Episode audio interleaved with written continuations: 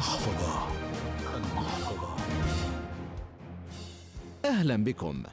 المصاريف المنزلية من أكثر الأمور التي من الممكن أن تستنزف الراتب أو الدخل فاحتياجات البيت لا تتوقف ولا يجب الاستسلام لها. وإذا كنت أو كنت مسؤولة عن المصاريف فيجب وضع بعض القواعد حتى تتم السيطرة على النفقات. وقد تتغير بعض المفاهيم لديك جراء قول أحدهم يوما لا تدخر ما تبقى بعد الإنفاق بل أنفق ما يتبقى بعد الادخار.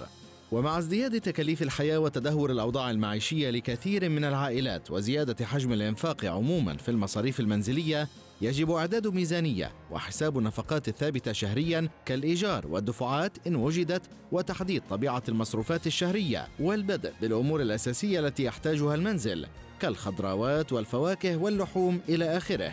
إلى جانب مصاريف الاستهلاك الخدمي للماء والكهرباء والصرف الصحي والغاز والتدفئة وذلك بتخصيص الأموال اللازمة لتلك المتطلبات وحسابها بالضبط ومحاولة الالتزام بها قدر الإمكان خلال الشهر ويفضل الاقتصاد بها قدر المستطاع كعدم إهدار الماء وإطفاء الأنوار غير المستفاد منها وضبط الاشتراكات المنزلية الكمالية كاشتراكات التلفاز والقنوات الفضائية كما يجب تخصيص مبلغ من المال كحساب احتياطي لحالات الطوارئ في المنزل كتعرض أحد أفراد العائلة للمرض أو الاضطرار للسفر في وقت قريب بشكل مفاجئ.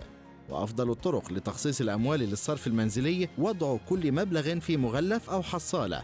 والكتابه عليها رقم المبلغ وطبيعة الاستخدام كما يجب شراء الحاجيات الضرورية فقط والابتعاد عن الكماليات وعدم الاقتراب منها دون المساس بالحاجات الأساسية للمنزل كما ونوعا مع استخدامها بذكاء وأيضا عدم الدخول إلى أماكن التسوق وأنت جائع. ومن باب التسلية فستخسر بالتأكيد بعض النقود دون مبرر.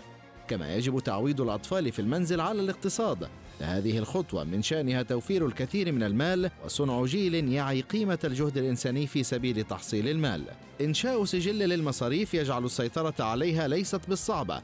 فيجب الالتزام بكل ما هو مكتوب ويتم تدوين أي مبلغ فيه سواء كان صغيرا أو كبيرا.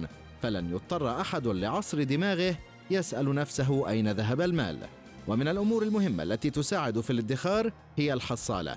فوضع العملات المعدنية أو الورقية من الفئات الصغيرة لن يشعرك بفقدانها. لكن مع مرور الأيام ستجد مبلغا كبيرا يسد بعض الاحتياجات التي قد توجد في الجيب أو المحفظة. بالنهاية أنت أدرى فقرارك بين يديك. المحفظة.